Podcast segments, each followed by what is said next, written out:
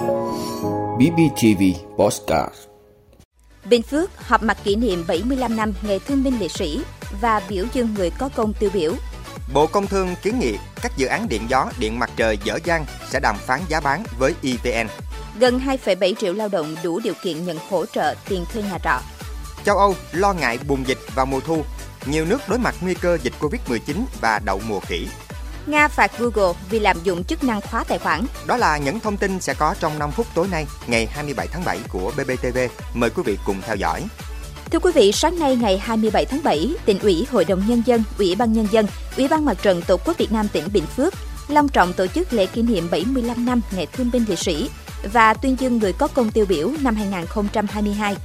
Các đồng chí thường trực tỉnh ủy, Hội đồng Nhân dân, Ủy ban Nhân dân, Ủy ban Mặt trận Tổ quốc Việt Nam tỉnh, đại diện lãnh đạo các ban sở ngành, đoàn thể, lực lượng vũ trang cùng các mẹ Việt Nam anh hùng, anh hùng lực lượng vũ trang nhân dân, thương bệnh binh, thân nhân liệt sĩ, người có công tiêu biểu dự lễ, gửi đến các mẹ Việt Nam anh hùng, anh hùng lực lượng vũ trang nhân dân, lão thành cách mạng, thương bệnh binh, thân nhân liệt sĩ, người có công với cách mạng, lời thăm hỏi ân cần, tình cảm sâu nặng và lòng biết ơn sâu sắc. Chủ tịch Ủy ban Nhân dân tỉnh Trần Tuệ Hiền khẳng định, lịch sử cách mạng tỉnh nhà mãi mãi biết ơn và ghi danh các anh hùng liệt sĩ đã xá thân vì quê hương, đất nước. Dũng khí cách mạng kiên trung bất khuất của các đồng chí với tinh thần chiến đấu dũng cảm, ngoan cường là biểu tượng sáng ngời của chủ nghĩa yêu nước, chủ nghĩa anh hùng cách mạng. Đáp lại sự quan tâm sâu sắc của Đảng và Nhà nước, sự đùm bọc giúp đỡ của nhân dân, nhiều thương bệnh binh, gia đình liệt sĩ không ngừng phấn đấu vươn lên, tiếp nối truyền thống anh hùng trong học tập, lao động và sản xuất. Cũng tại buổi họp mặt, 11 tập thể có đóng góp tích cực cho phong trào đền ơn đáp nghĩa được Ủy ban Nhân dân tỉnh tặng bằng khen. 11 gương người có công tiêu biểu được tặng quà và bằng khen của Chủ tịch Ủy ban Nhân dân tỉnh. Tỉnh ủy, Hội đồng Nhân dân, Ủy ban Nhân dân, Ủy ban Mặt trận Tổ quốc Việt Nam tỉnh cũng đã có phần quà tặng các mẹ Việt Nam anh hùng, người có công tiêu biểu, con của người có công tiêu biểu trên địa bàn tỉnh. Thưa quý vị, Bộ Công Thương vừa có văn bản gửi Thủ tướng Chính phủ về cơ chế đối với các dự án điện mặt trời, điện gió chuyển tiếp. Những dự án còn dở dang không kịp hưởng giá FIT. Theo đó, Bộ đã đề nghị Thủ tướng Chính phủ 4 vấn đề để giải quyết dứt điểm cơ chế cho các dự án điện gió, điện mặt trời chuyển tiếp, tháo gỡ khó khăn cho các nhà đầu tư, đồng thời định hướng cơ chế cho các dự án điện gió, điện mặt trời trong tương lai.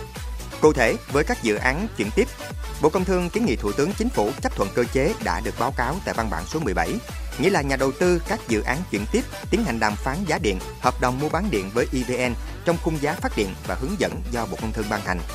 Với các dự án điện gió và mặt trời sẽ triển khai trong tương lai, Bộ này đề nghị chấp thuận áp dụng cơ chế đàm phán giá điện và hợp đồng mua bán điện tương tự như các dự án chuyển tiếp như nêu trên. Điều này là nhằm đảm bảo tính thống nhất của hành lang pháp lý với các dự án.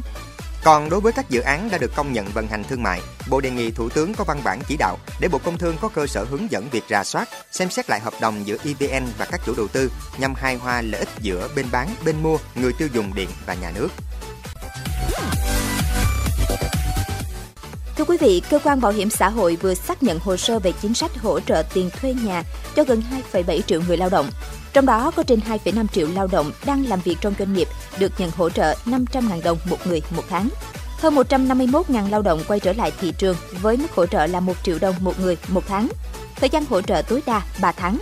Theo đánh giá, tiến độ giải ngân gói 6.600 tỷ đồng hỗ trợ tiền thuê nhà cho người lao động của quyết định số 08 vẫn rất chậm. Các địa phương đã phê duyệt cho 280.954 lao động với tổng kinh phí là 209 tỷ đồng tại 38 địa phương. Đã có 15 địa phương giải ngân cho 13.541 lao động với kinh phí là hơn 70 tỷ đồng. So với kinh phí của cả gói hỗ trợ, tỷ lệ này còn rất thấp, hơn 1%. Bộ Lao động Thương binh và Xã hội đã phối hợp chặt chẽ Bảo hiểm xã hội Việt Nam để tháo gỡ những khó khăn vướng mắt trong quá trình triển khai. Bộ Công an cũng đã chỉ đạo các lực lượng chức năng ở địa phương hướng dẫn cập nhật cơ sở dữ liệu để tránh việc trùng lập. Hiện nay, các cơ quan và địa phương đã đồng loạt triển khai vấn đề này.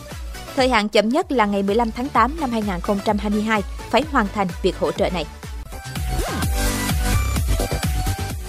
Thưa quý vị, tính đến ngày hôm nay, thế giới có trên 576 triệu người mắc Covid-19, trong đó hơn 6,4 triệu trường hợp đã tử vong vì đại dịch này. Mỹ là nước chịu ảnh hưởng nặng nề nhất của dịch Covid-19 với tổng cộng trên 92,33 triệu ca mắc Covid-19.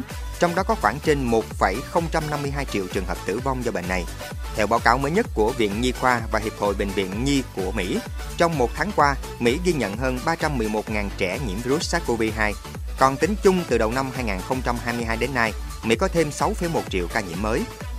Tại tâm dịch Covid-19 lớn thứ hai thế giới, Ấn Độ ghi nhận tổng cộng trên 43,92 triệu người mắc Covid-19, bao gồm hơn 526.000 trường hợp thiệt mạng vì Covid-19. Brazil hiện là điểm nóng dịch bệnh lớn thứ ba thế giới với hơn 151.600 bệnh nhân Covid-19 không qua khỏi trong tổng số trên 33,63 triệu người nhiễm bệnh ở quốc gia này. Một số nước châu Âu đang tiêm tăng cường cho những người trên 60 tuổi, người có bệnh nền và nhân viên y tế. Một số nước dự kiến tiêm chủng mở rộng cho toàn dân từ tháng 9 tới. Do chưa có vaccine ngừa các biến chủng BA.4 và BA.5, nên vaccine sẵn có vẫn được sử dụng cho mũi tiêm thứ tư. Virus vẫn đang liên tục biến đổi theo cách không thể dự đoán trước được, gây khó khăn cho việc phát triển liên tục các dòng vaccine phù hợp. Du lịch châu Âu đang hồi phục mạnh mẽ, lượng người di chuyển từ nước này sang nước khác gia tăng trong mùa hè, cộng thêm với việc bãi bỏ các biện pháp phòng dịch khiến giới chức y tế lo ngại đại dịch sẽ bùng phát trở lại vào mùa thu.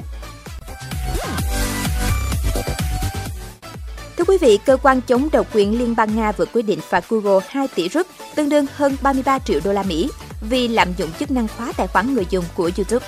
Theo nhà chức trách Nga, những quy tắc liên quan đến việc thiết lập, tạm ngừng, khóa tài khoản và sử dụng nội dung của người dùng trên YouTube là không rõ ràng, thanh kiến và khó lường. Bên cạnh đó, chính sách của Google đã dẫn đến việc khóa và xóa tài khoản người dùng đột ngột mà không đưa ra cảnh báo hay lời giải thích cho hành động này, xâm phạm lợi ích người dùng và hạn chế khả năng cạnh tranh trên thị trường liên quan. Theo quy định, Google sẽ phải đóng khoản tiền phạt nêu trên trong vòng 2 tháng sau khi thông cáo báo chí của nhà chức trách Nga. Thời gian gần đây, Google liên tiếp vướng vào nhiều rắc rối pháp lý tại Nga liên quan đến dữ liệu người dùng và tin giả. Riêng trong tháng 6, các cơ quan quản lý của Nga đã hai lần phạt Google. Vị đã luôn ủng hộ các chương trình của Đài Phát thanh truyền hình và báo Bình Phước. Nếu có nhu cầu đăng thông tin quảng cáo ra vặt, quý khách hàng vui lòng liên hệ phòng dịch vụ quảng cáo phát hành số điện thoại 02713 887065. BBTV, vì bạn, mỗi ngày.